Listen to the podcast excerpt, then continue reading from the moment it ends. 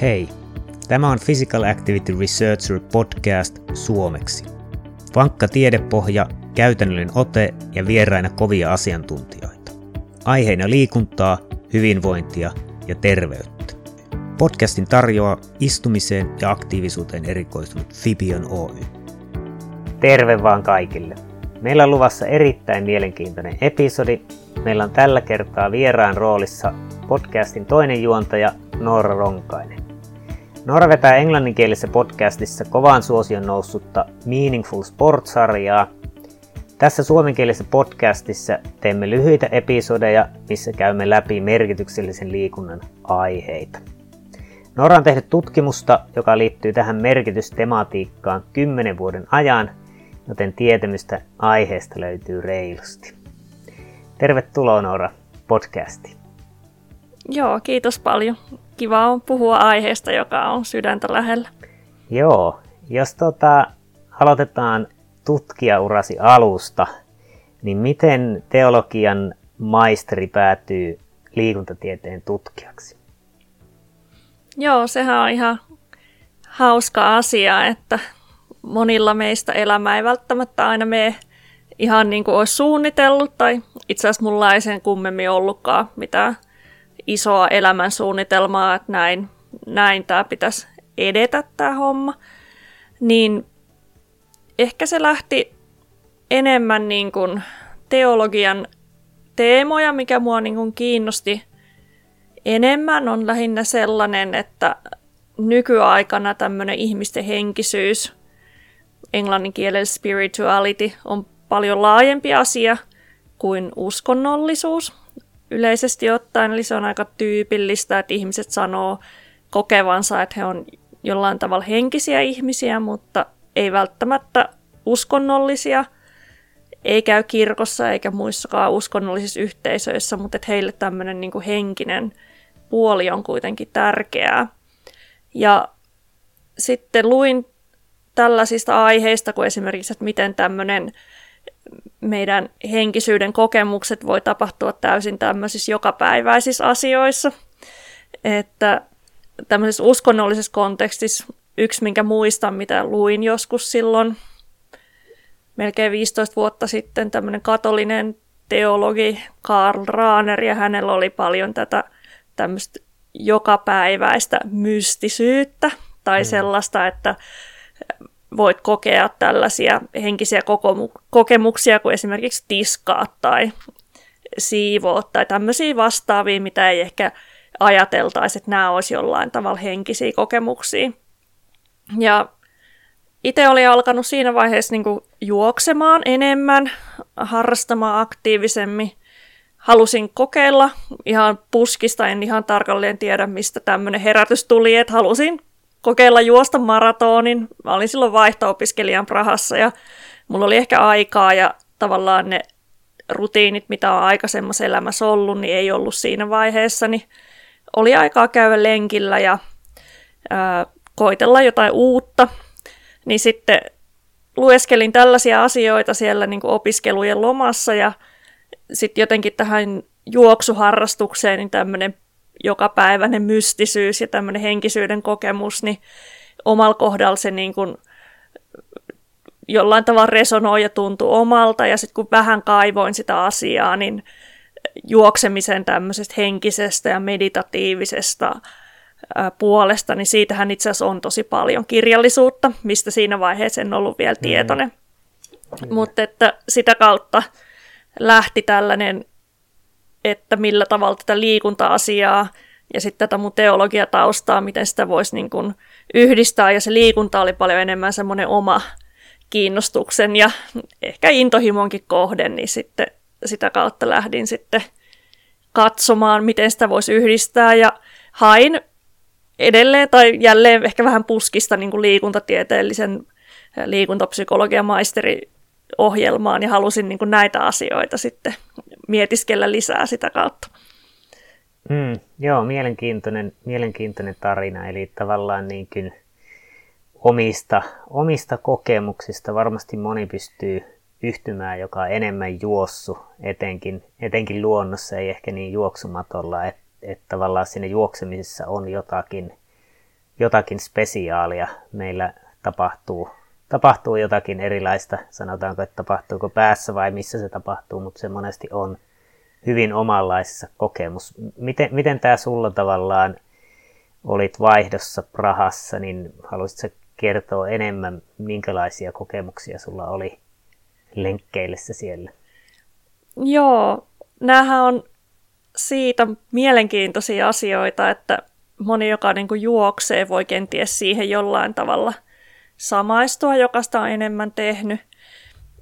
Joku semmoinen tavallaan tunne, sellainen tietynlainen yhteys siihen paikkaan, tai se, että se sinä, joka siellä on, jollain tavalla häviää. Eli paljon puhutaan liikuntapsykologian puolella esimerkiksi flow-kokemuksista, tai tähän juoksemiseen liittyy tämä runner's high enemmän. Mm. Että sellainen, että sä koet, että tämä ei ole niinku sitä, jollain tavalla sitä ihan tavallista, mutta että sille on niinku erittäin vaikea antaa niitä sanoja.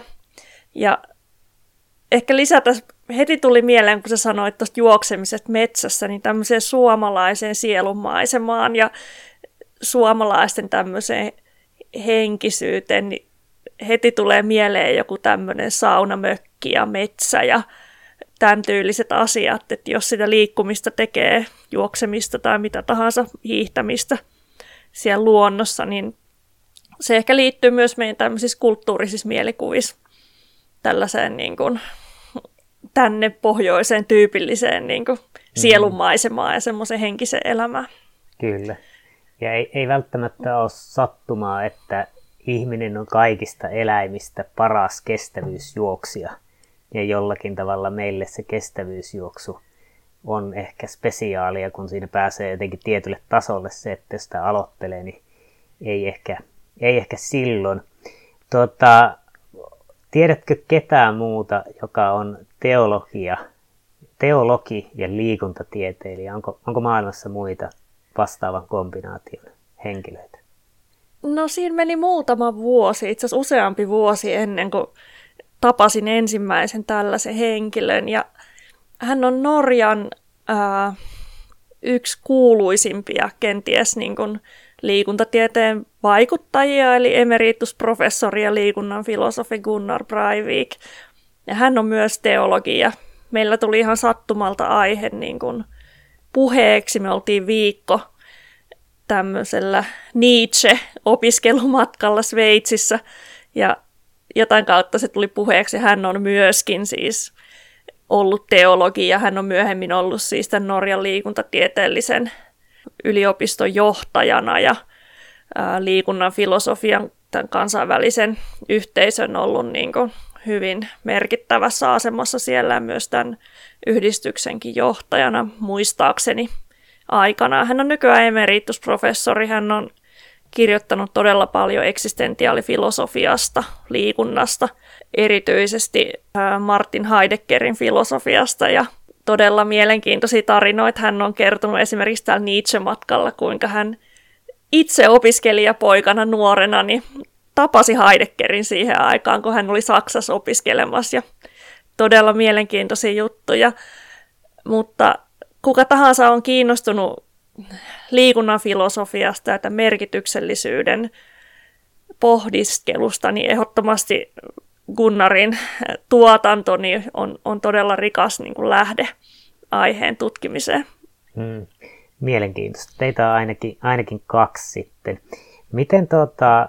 Tavallaan ainakin ite, itselle resonoi se, että liikunta on paljon muutakin kuin jonkun verran sykettä ja kuluneita kaloreita, mutta se tahtoo olla, että se redusoidaan aika paljon siihen jotenkin vaan siihen terveyden parantamiseen tai painon putoamiseen, niin miksi tämä liikuntakulttuuri on, on aika redusoivaa, miksi se on vähän köyhää, miksi siellä ei niinku huomioida tätä merkityksellisyyspuolta? Joo. Se on mielenkiintoinen kysymys ja aika, aika paha kysymys.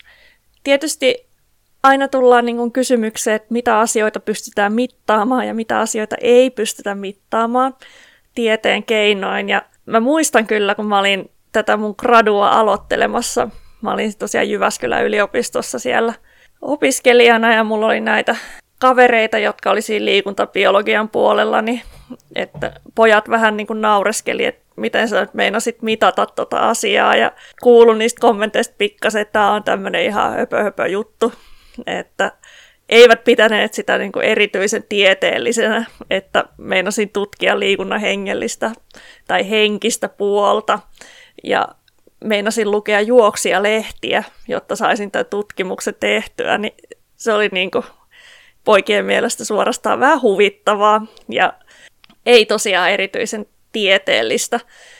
Ja en aikonut silloin mitata mitään, ja tähän väliin täytyy sanoa, että tämmöisen niin kuin merkityksellisyyden, henkisyyden, hengellisyyden, uskonnollisuuden, kaikkiin näihinhän siis löytyy aivan valtava määrä erilaisia kyselylomakkeita, eli se, että sitä, tällaisia asioita niin kuin ei voisi mitata, niin sehän ei niin kuin sinänsä ole totta, että ihmisiltähän voi aina kysyä näistä asioista, joko haastatella tai, tai tehdä kyselyitä tai mitä tahansa ja niin poispäin, mutta se ei ehkä ole ihan tämmöistä kovaa tiedettä samalla tavalla kuin me nähdään, että miten vaikka liikunta vaikuttaa veriarvoihin tai muihin asioihin.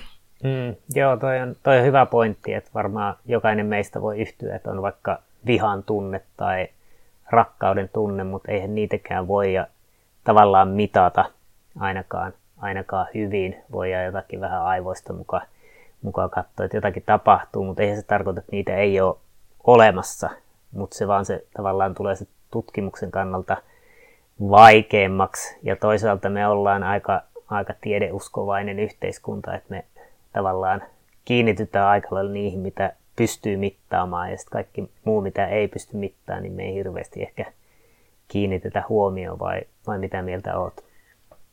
Joo, että se on tietysti ollut yksi tämmöinen tendenssi, ja niin kuin sanoin, niin silloin reilu kymmenen vuotta sitten tämä mun gradu melkein vähän naurattikin joitain, mutta tavallaan sen jälkeen niin tämä merkityksellisyyden tutkimus, jossain määrin myös tämän niin kuin henkisyyden, englanninkielinen sana spirituality, se on ehkä vaikea välttämättä niin kuin ihan täysin yhdellä suomalaisella sanalla, että mitä sillä haetaan, niin nehän on siis yleistynyt ihan valtavan paljon, ja itsehän mä olin siis, mitähän kahdeksan vuotta on ollut ulkomailla tämän tosiaan niin kuin gradun tekemisen jälkeen lähdin sitten niin kuin muille maille, mutta sillä välin niin kuin Suomessahan on ää, myöskin tämä niin kuin merkityksellisen liikunnan tutkimus, niin sehän on edistynyt. Eli esimerkiksi tuolla Turun yliopistossa professori Pasi Koski on julkaissut aiheesta suomen kielellä.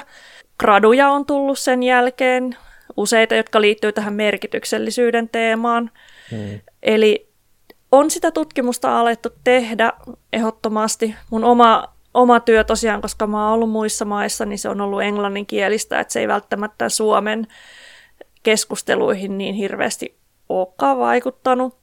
Mutta tätä tutkimusta tehdään, ja mä ehkä näkisin, että tässä liikunnassakin ollaan nyt kääntymässä näihin aiheisiin, ja muun muassa opetus- ja kulttuuriministeriö tällä hetkellä näkee tämän merkityksellisyyden teeman niin kuin tärkeäksi asiaksi, minkä takia sitä liikuntaa myöskin halutaan edistää, eli ei pelkästään välinearvojen takia enemmän terveyttä ja toimintakykyä ja mm.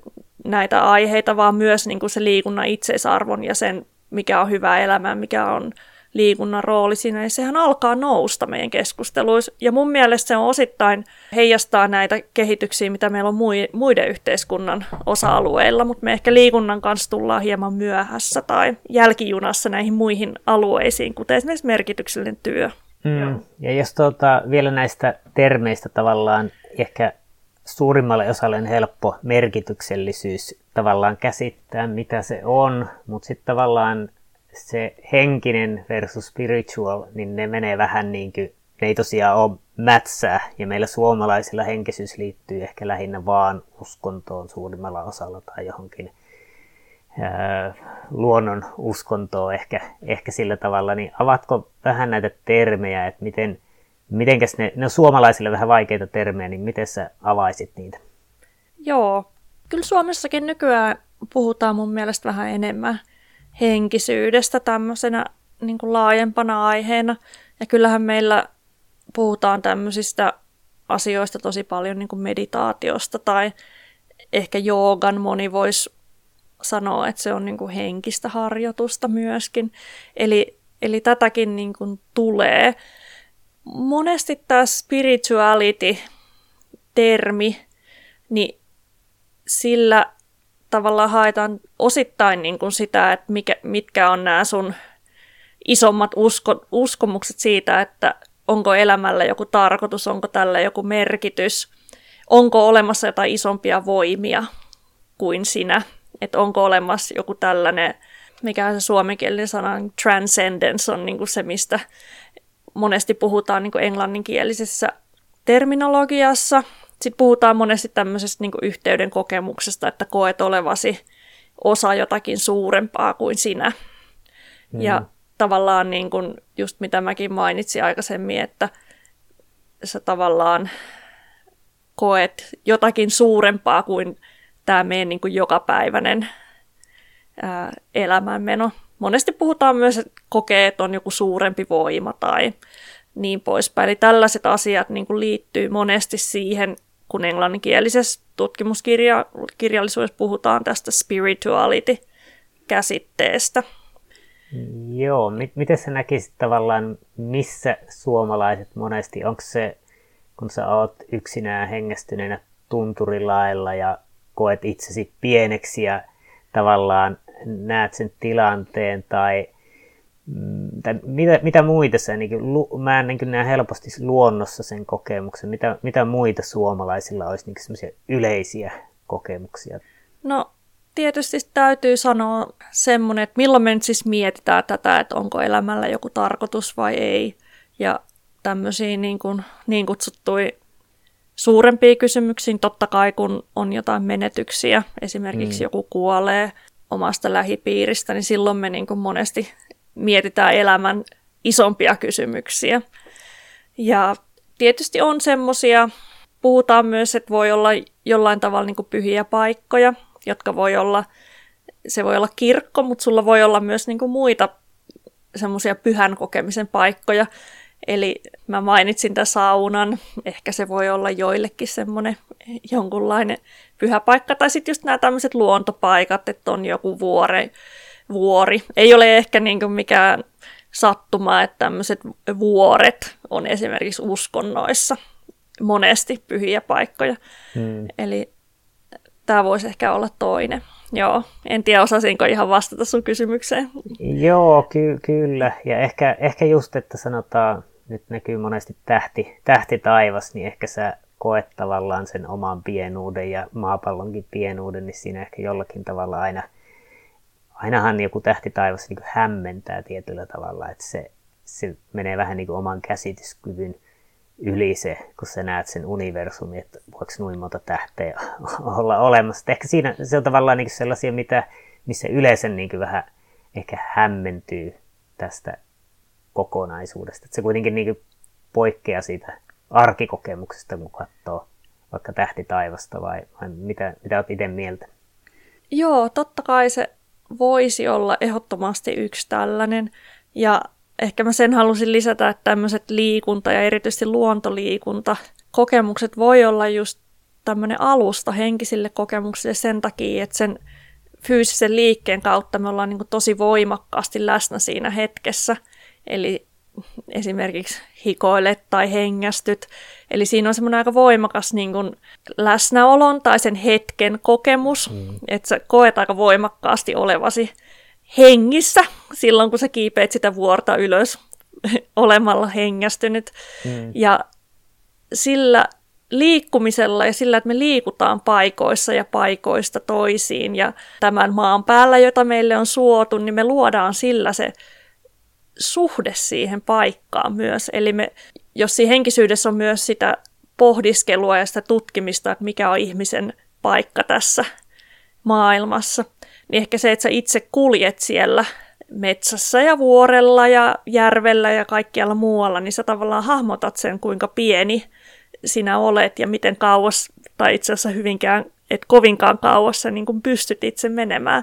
Eli mm. se on niin kuin hyvä tämä niin kuin itse tuotettu liike on niin kuin tosi hyvin tavallaan, nyt mä etin sitä sanaa, tälleen niin kuin juurruttaa meidät siihen, siihen todellisuuteen ja siihen paikkaan, mm. missä me ollaan. Kyllä. Joo, erittäin, erittäin mielenkiintoista. Tuota, tämä varmaan toimii hyvänä introna merkityksellisyyteen. Me voidaan seuraavassa episodissa ehkä katsoa enemmän sitten niin kuin liikunnan merkityksiä tarkemmin, mutta tämä varmaan on hyvä tässä introna aiheeseen. Kiitoksia, tämä oli erittäin mielenkiintoista. Kiitos paljon. Tämä episodi olikin tässä. Kiitoksia, kun kuuntelit Physical Activity Researcher podcastia.